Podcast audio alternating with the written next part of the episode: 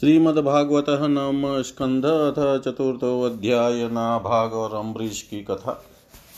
श्रीशुकुवाच, नाभागो नभगापत्यं यं ततं भ्रातर कविं यविष्टं व्यभजन्दायं ब्रह्मचारिन्मागतम् भ्रातरो भाक्त किं मह्यं भजां पितरं तव त्वां ममार्यास्तथा भाङ्क्युमा पुत्रक तदादृथा इमे अङ्गीरसः सत्रमासतेध्यसुमेधसः षष्ठं षष्ठमुपेत्याह कविमुह्यन्ति कर्मणि।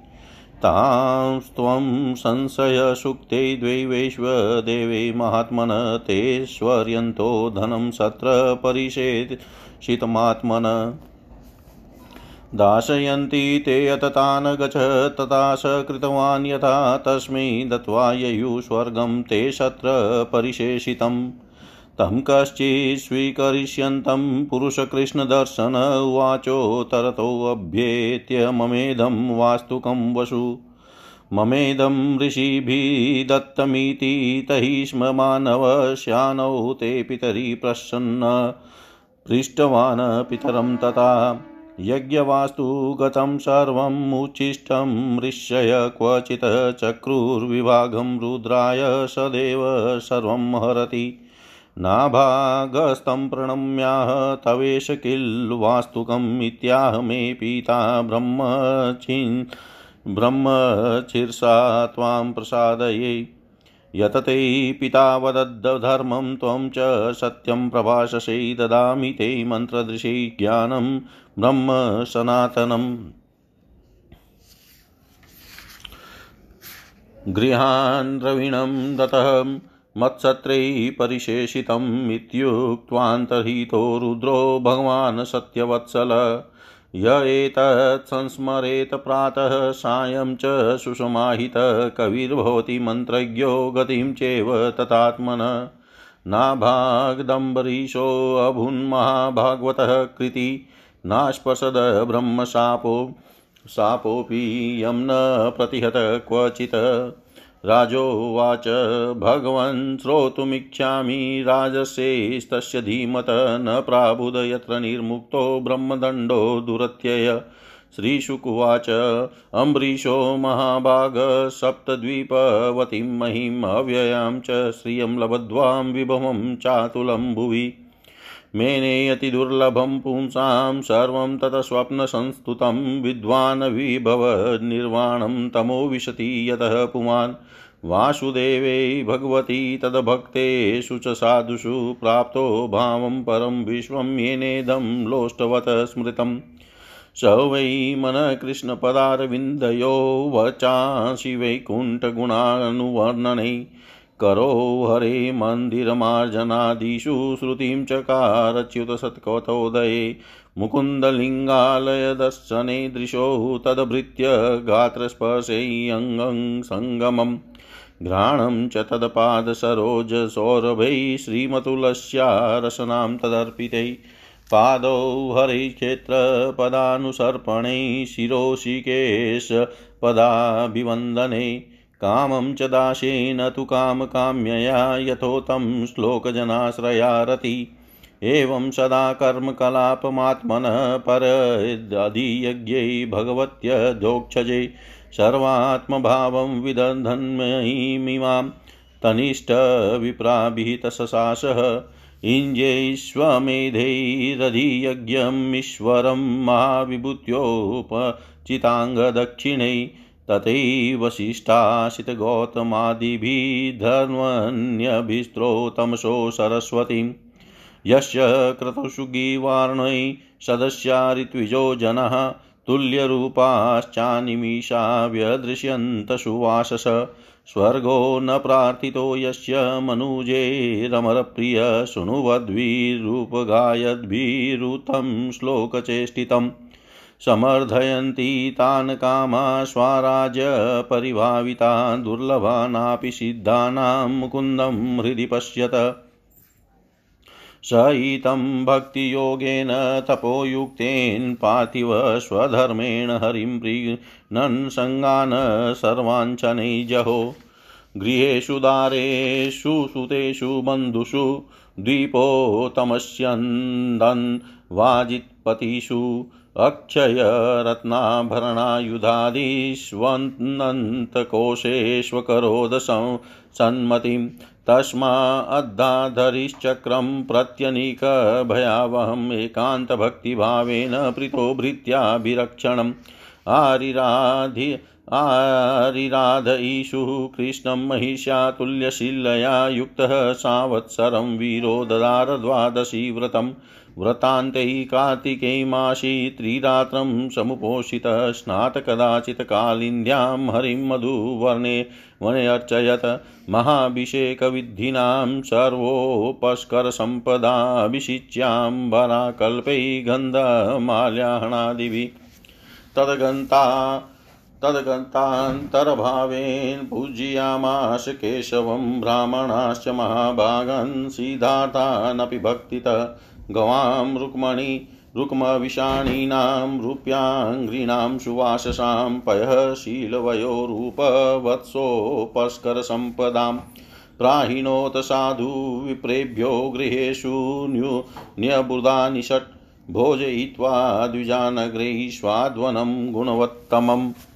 लब्धकामेरनुज्ञातपारणायोपचक्रमे तस्य तय्यतिथि साक्षाद्दुर्वासा भगवान् भूत तमान् चातिथि भूप प्रत्युत्थानसनाहरणे ययाचेभ्यवहाराय पादमूलमुपागत प्रतिनन्द्य स तद्ध्याञ्चां कर्तुमावश्यकं गतः निममजः वृद ध्यायन् कालिन्दी सलिले शुभे मुहूर्तार्धावशिष्टायां द्वादश्यां पारणं प्रति चिन्तयामास धर्मज्ञो द्विजेस्तद्धर्मसङ्कटे ब्राह्मणातिक्रमे दोषो द्वादश्यां यदपारणे यत् कृत्वा साधु मे भूयान् धर्मो न माँ स्पृशेत्। अम्बसा केवलेनाथ करिष्ये व्रतपारणं प्राहुरभक्षणं विप्राहि असितं नासितं च तत्। इत्यपः प्राश्य राजसि चिन्तयन् मनसाच्युतं प्रत्यचष्टकुरु श्रेष्ठद्विजागमन्मेव सः। दुर्वासा यमुनाकूलात् कृतावश्यकागतः राजाभिनन्दितस्तस्य बुबुधै चेष्टितं धिया।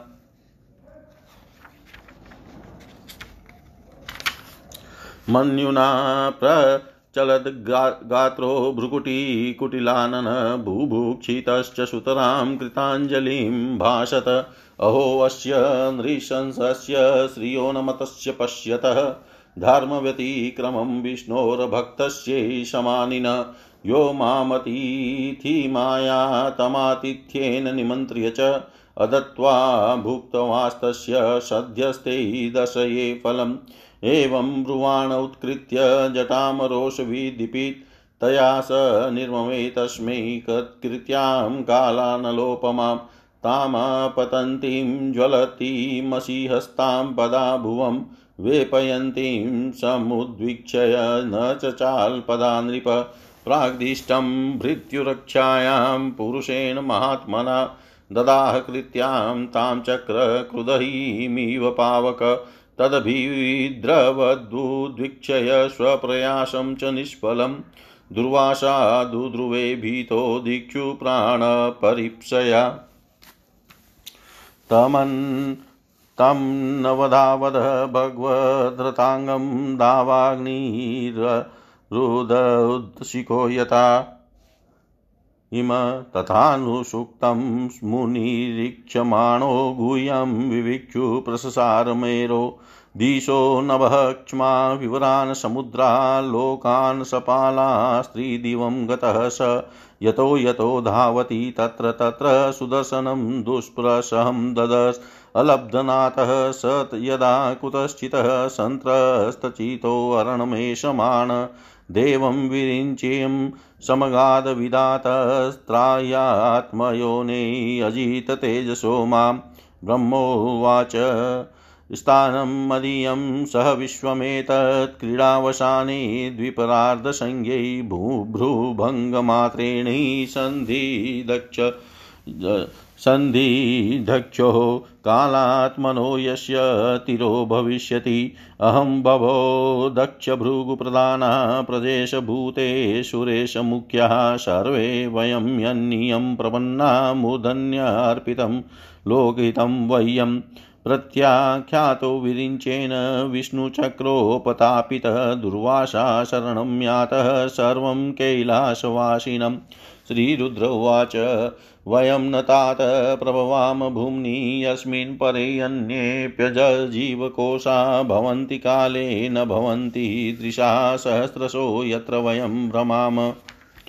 अहं सनत्कुमाराश्च नारदो भगवान् नज कपिलोऽपान्तरत्तमो देवलो धर्म मरीचि प्रमुखाश्चान्ये सिद्धेशा पारदर्शना विदां न वयं सर्वे यन्मायां माययावृताः तस्य विश्वेश्वरस्येदं शस्त्रं दुर्विषहं हि न तमेव शरणं याहि हरिस्ते संविदास्यति। ततो निराशो दुर्वासा पदं भगवतो ययो वैकुण्ठाख्यं यद्। ध्यास्ते श्रीनिवास श्रियासः सन्दह्यमानोऽजितः शस्त्रमग्निना। तत्पादमूले पतितः शवे पथु आहाच्युतानन्तसदीप्सितः प्रभो कृतागसं मावहि विश्वभावन् अजानता ते परमानुभावं कृतं मयागं भवत्प्रियनाम विधेहि तस्यापचितिं विधातमुच्येत यन्नाम्युदिते नारकोऽपि श्रीभगवानुवाच अहं भक्तपराधीनो हि स्वतन्त्र इव द्विज साधुभिग्रस्तहृदयो भक्ते भक्तजनप्रियः।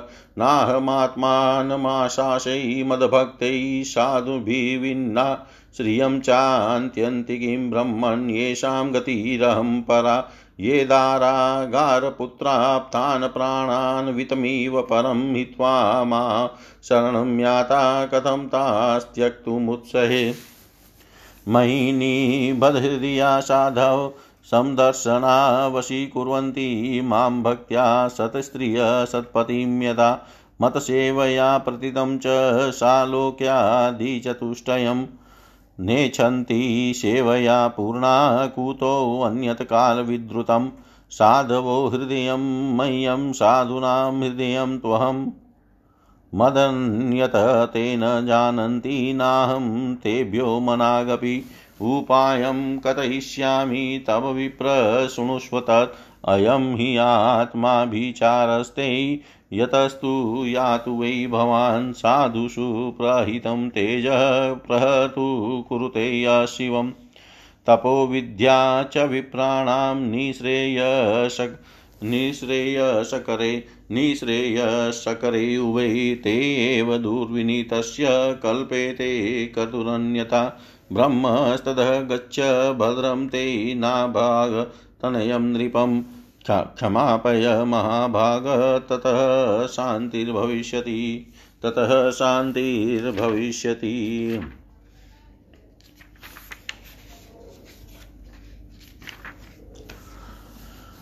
श्री सुखदेव जी कहते हैं, परीक्षित मनुपुत्र न भग का पुत्र था नाभाग जब वह दीर्घ काल तक ब्रह्मचर्य का पालन करके लौटा, तब बड़े भाइयों ने अपने से छोटे किंतु विद्वान भाई को हिस्से में केवल पिता को ही दिया। संपत्ति तो उन्होंने पहले ही आपस में बांट ली थी।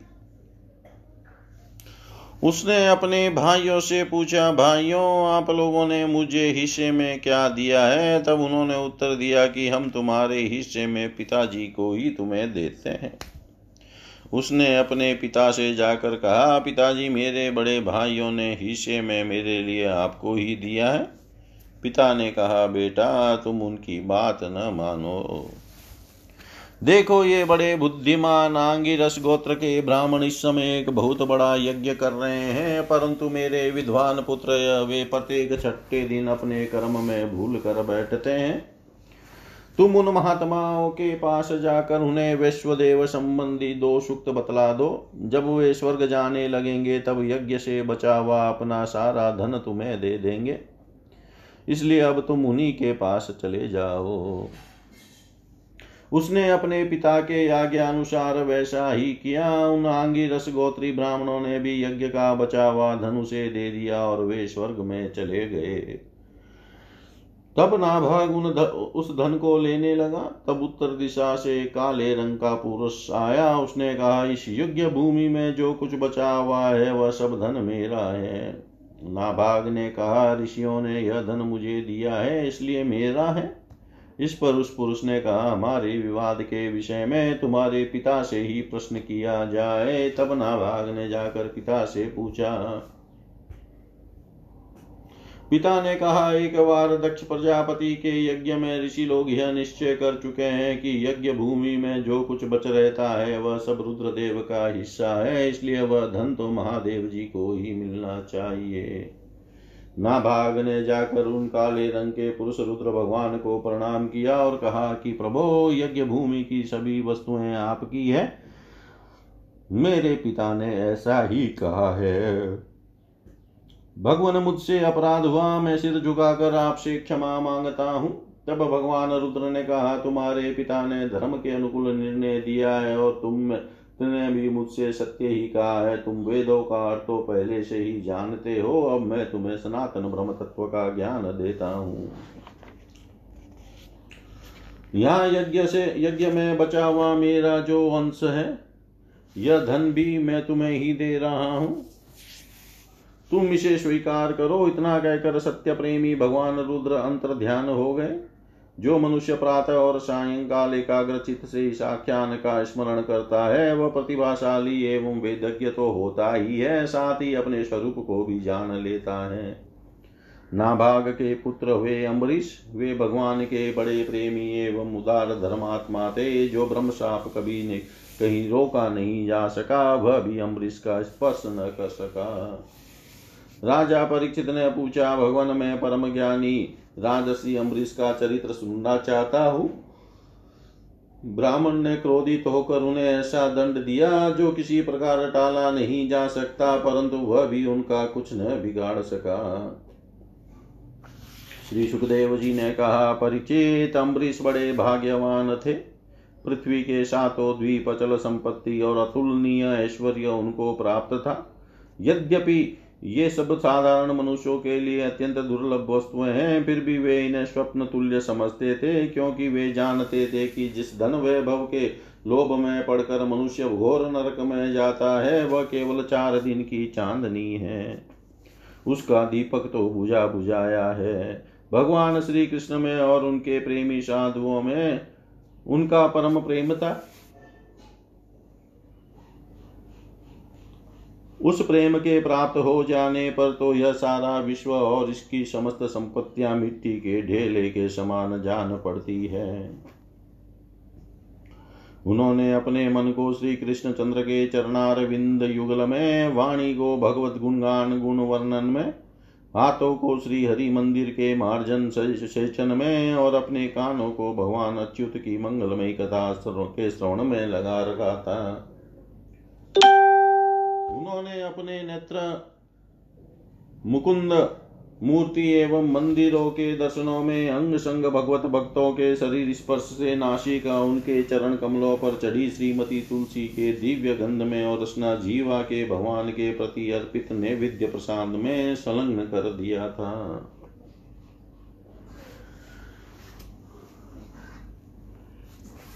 अम्बरीश के पैर भगवान के क्षेत्र आदि की पैदल यात्रा करने में ही लगे रहते और वे सिर से भगवान श्री कृष्ण के चरण कमलों की वंदना किया करते। राजा अम्बरीश ने माला, चंदन आदि भोग सामग्री को भगवान की सेवा में समर्पित कर दिया था। भोगने की इच्छा से नहीं, बल्कि इसलिए कि इससे वह भगवत प्रेम प्राप्त हो। जो पवित्र कीर्ति भगवान के जिन जनों में ही निवास करता है, निज जनों में ही निवास करता है। भगवान के प्रति उन्हें सर्वात्मा एवं सर्वस्वरूप समझकर समर्पित कर दिए थे और भगवत भक्त ब्राह्मणों की आज्ञा के अनुसार वे इस पृथ्वी का शासन करते थे। उन्होंने धन्व नाम के निर्जल देश में सरस्वती नदी के प्रवाह के सामने वशिष्ठ, असित, गौतम आदि भिन्न भिन्न आचार्यों द्वारा महान ऐश्वर्य के कारण सर्वा परिपूर्ण तथा बड़ी बड़ी दक्षिणा वाले अनेकों अश्वमेध यज्ञ करके यज्ञाधिपति भगवान की आराधना की थी। उनके यज्ञों में देवताओं के साथ जब सदस्य और ऋत्विज बैठ जाते थे, तब उनकी पलकें नहीं पड़ती थी और वे अपने सुंदर वस्त्र और वैसे ही रूप के कारण देवताओं के समान दिखाई पड़ते थे। उनकी प्रजा महात्माओं के द्वारा गाए हुए भगवान के उत्तम चरित्रों के का किसी समय बड़े प्रेम से श्रवण करती और किसी समय उनका गान करती। इस प्रकार उनके राज्य के मनुष्य देवताओं के अत्यंत प्यारे स्वर्ग की भी इच्छा नहीं करते। वे अपने हृदय में अनंत प्रेम का दान करने वाले श्री हरि का नित्य निरंतर दर्शन करते रहते थे, इसलिए उन लोगों का वह भोग सामग्री भी हर्षित नहीं कर पाती थी जो बड़े बड़े सिद्धों को भी दुर्लभ है। वे वस्तुएँ उनके आत्मानंद के सामने अत्यंत तुच्छ और तिरस्कृत थी राजा अम्बरीश इस प्रकार तपस्या से युक्त भक्ति योग और प्रजापालन रूप स्वधर्म के द्वारा भगवान को प्रसन्न करने लगे और धीरे धीरे उन्होंने सब प्रकार की आसक्तियों का परित्याग कर दिया।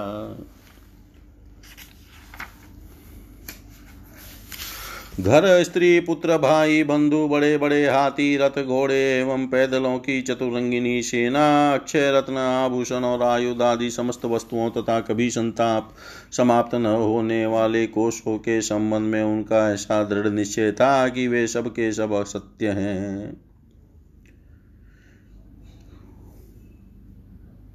उनकी अनन्य प्रेममयी भक्ति से प्रसन्न होकर भगवान ने उनकी रक्षा के लिए सुदर्शन चक्र को नियुक्त कर दिया था, जो विरोधियों को भयभीत करने वाला एवं भगवत भक्तों की रक्षा करने वाला था, करने वाला है।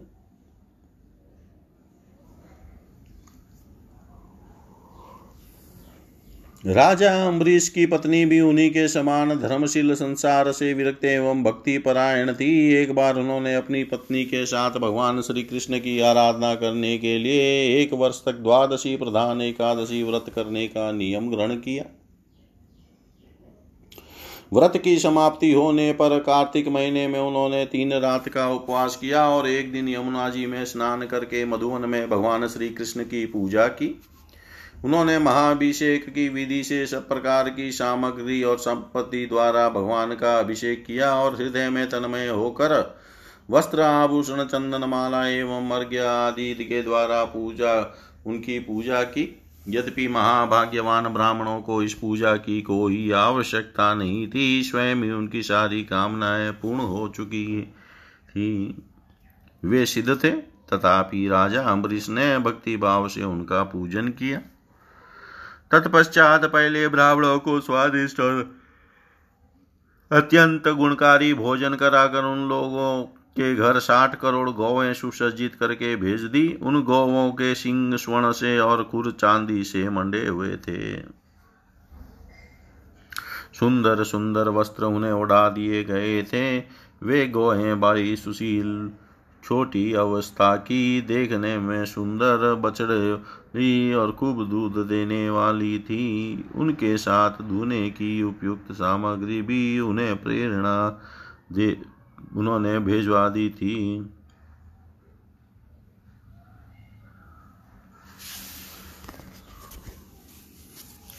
जब ब्रह्म, ब्राह्मणों को सब कुछ मिल चुका था, अब राजा ने उन लोगों से आज्ञा लेकर व्रत का पारण करने की तैयारी की। उसी समय साप और वरदान देने में समर्थ दुर्वासा जी उनके यहाँ अतिथि के रूप में पधारे। राजा अमरीश उन्हें देखते ही उठकर खड़े हो गए। आसन देकर बैठाया और विविध सामग्रियों से अतिथि के रूप में आए हुए दुर्वासा जी की पूजा की। उनके चरणों में प्रणाम करके अम्बरीश ने भोजन के लिए प्रार्थना की। दुर्वासा जी ने अम्बरीश की प्रार्थना स्वीकार कर ली और इसके बाद आवश्यक कर्मों से निवृत्त होने के लिए वे नदी तट पर चले गए। वे ब्रह्मा का ध्यान करते हुए यमुना के पवित्र जल में स्नान करने लगे। इधर द्वादशी केवल घड़ी भर शेष रह गई थी। धर्मज्ञ अम्बरीश ने धर्म संकट में पड़कर ब्राह्मणों के साथ परामर्श किया। उन्होंने कहा, ब्राह्मण देवताओं, ब्राह्मणों को बिना भोजन कराए स्वयं खा लेना और द्वादशी रहते पारण न करना दोनों ही दोष है। इसलिए इस समय जैसा करने से मेरी भलाई हो और मुझे पाप न लगे, ऐसा काम करना चाहिए।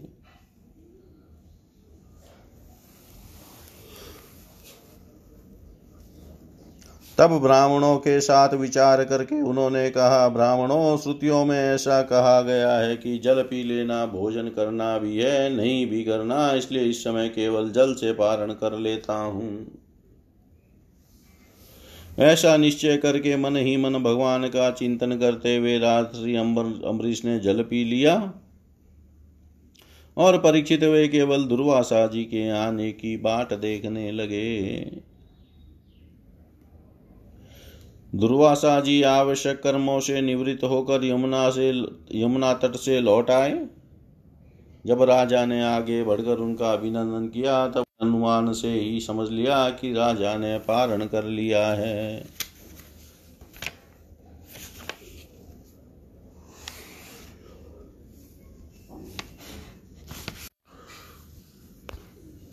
उस समय दुर्वासा जी बहुत भूखे थे। इसलिए यह जानकर कि राजा ने पारण कर लिया है। वे क्रोध से थर थर कांपने लगे। भवों के चढ़ जाने से उनका मुँह विकट हो गया। उन्होंने हाथ जोड़कर कड़े अम्बरीश से डांट कर कहा, अहो, देखो तो सही, यह कितना क्रूर है। यह धन के मद में मतवाला हो रहा है। भगवान की भक्ति तो इसे छू तक नहीं गई और यह अपने को बड़ा समर्थ मानता है। आज इसने धर्म का उल्लंघन करके बड़ा अन्याय किया है। देखो, मैं इसका अतिथि होकर आया हूँ। इसने अतिथि सत्कार करने के लिए मुझे निमंत्रण भी दिया है। किंतु फिर भी मुझे खिलाए बिना ही खा लिया है। अच्छा देख, तुझे अभी इसका फल चकाता हूँ।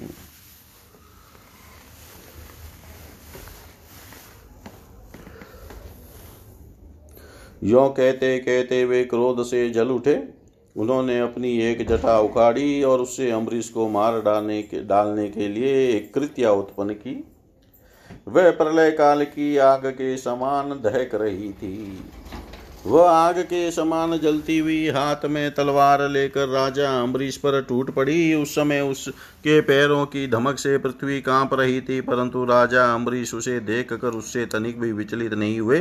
वे एक पग भी नहीं हटे, ज्यो की त्यों खड़े रहे। परम पुरुष परमात्मा ने अपने सेवक की रक्षा के लिए पहले ही, पहले से ही सुदर्शन चक्र को नियुक्त कर रखा था। जैसे आग क्रोध से गुराते हुए सांप को भस्म कर देती है, वैसे ही चक्र ने दुर्वासा की कृत्या को जलाकर राख का ढेर कर दिया।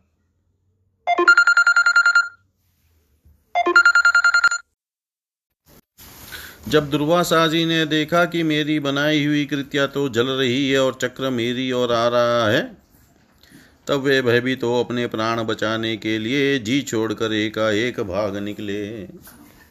जैसे ऊँची ऊँची लपटों वाला दावानल सांप के पीछे दौड़ता है, वैसे ही भगवान का चक्र उनके पीछे पीछे दौड़ने लगा।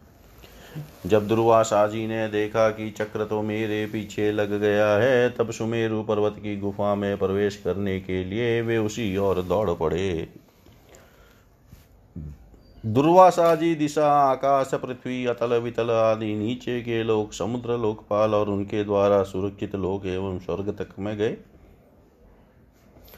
परंतु जहाँ जहाँ वे गए, वहीं वहीं उन्होंने असह्य तेज वाले सुदर्शन चक्र को अपने पीछे लगा देखा। जब उन्हें कहीं भी कोई रक्षक न मिला, तब तो वे और भी डर गए। अपने लिए त्राण ढूंढते हुए वे देव शिरोमणि ब्रह्मा जी के पास गए और बोले, ब्रह्मा जी, आप स्वयं भू हैं। भगवान के इस तेजो में चक्र से मेरी रक्षा कीजिए। ब्रह्मा जी ने कहा, जब मेरी दो परार्ध की आयु समाप्त होगी और काल स्वरूप भगवान अपनी यह सृष्टि लीला समेटने लगेंगे और इस जगत को जलाना चाहेंगे, उस समय उनके भ्रू भंग मात्र से यह सारा संसार और मेरा यह लोक भी लीन हो जाएगा। मैं शंकर जी, दक्ष भृगु आदि, प्रजापति, भूतेश्वर, देवेश्वर आदि सब जिनके बनाए नियमों से बंद, नियम में बंधे हैं, तथा जिनकी आज्ञा सिरोधार्य करके हम लोग संसार का हित करते हैं, उनके भटके द्रोही को बचाने के लिए हम समर्थ नहीं हैं। जब ब्रह्मा जी ने इस प्रकार दुर्वासा सबको निराश किया, कर दिया, तब भगवान के चक्र से संतप्त होकर वे कैलाशवासी भगवान शंकर की शरण में गए। श्री महादेव जी ने कहा दुर्वासा जी जिन अनंत परमेश्वर में ब्रह्म जैसे जीव और उनके उपाधिभूत कोशिश ब्रह्मांड के समान ही अनेकों ब्रह्मांड समय पर पैदा होते हैं और समय आने पर फिर उनका पता भी नहीं चलता। जिनमें हमारे जैसे हज़ारों चक्कर काटते रहते हैं, उन प्रभु के संबंध में हम कुछ भी करने की सामर्थ्य नहीं रखते मैं सनत कुमार नारद भगवान ब्रह्मा कपिल देव अपांतरतम देवल धर्म आसुरी तथा मरीचि आदि दूसरे सर्वज्ञ सिद्धेश्वर, ये हम सभी भगवान की माया को नहीं जान सकते क्योंकि हम उसी माया के घेरे में हैं। यह चक्र उन विश्वेश्वर का शस्त्र है यह हम लोगों के लिए असह्य है।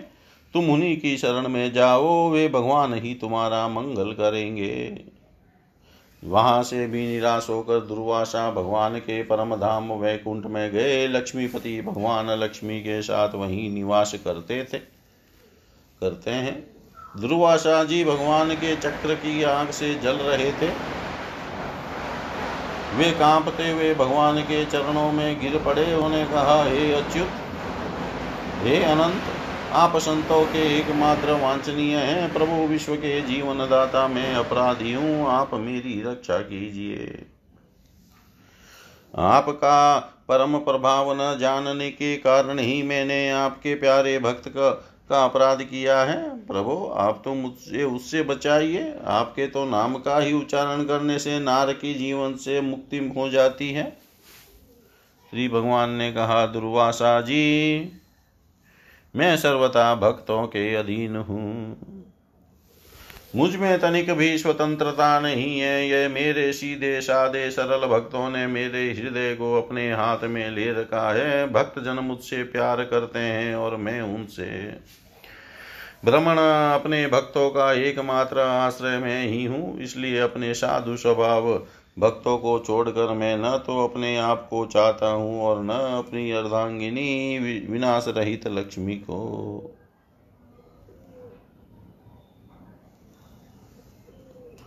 जो भक्त, स्त्री, पुत्र ग्रह गुरुजन, प्राण, धन ये लोक और परलोक, सबको छोड़कर केवल मेरी शरण में आ गए हैं, उन्हें छोड़ने का संकल्प भी मैं कैसे कर सकता हूँ?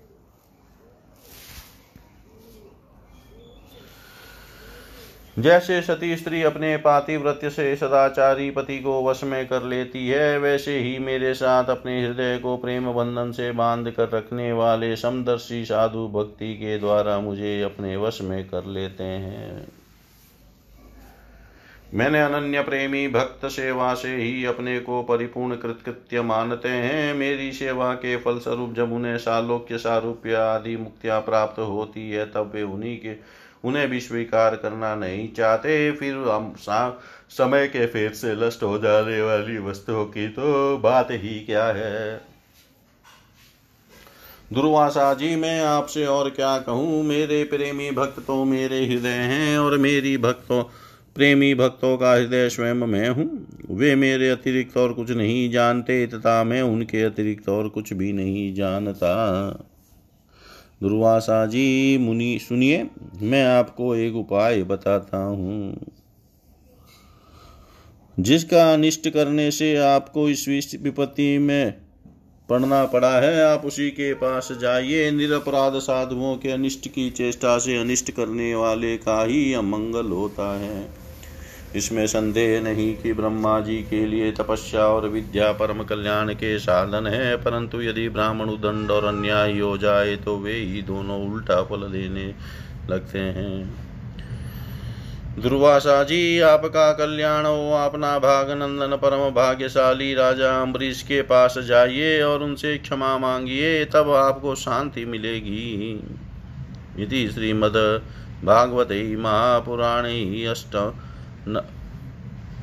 पुराणे पारमंस्यां सहितायां नवं स्कन्धे अम्बरीश्चरिते चतुर्थोऽध्याय सर्वं श्रीशां सदाशिवार्पणम् अस्तु। ॐ विष्णवे नमः, ॐ विष्णवे नमः, ॐ विष्णवे नमः।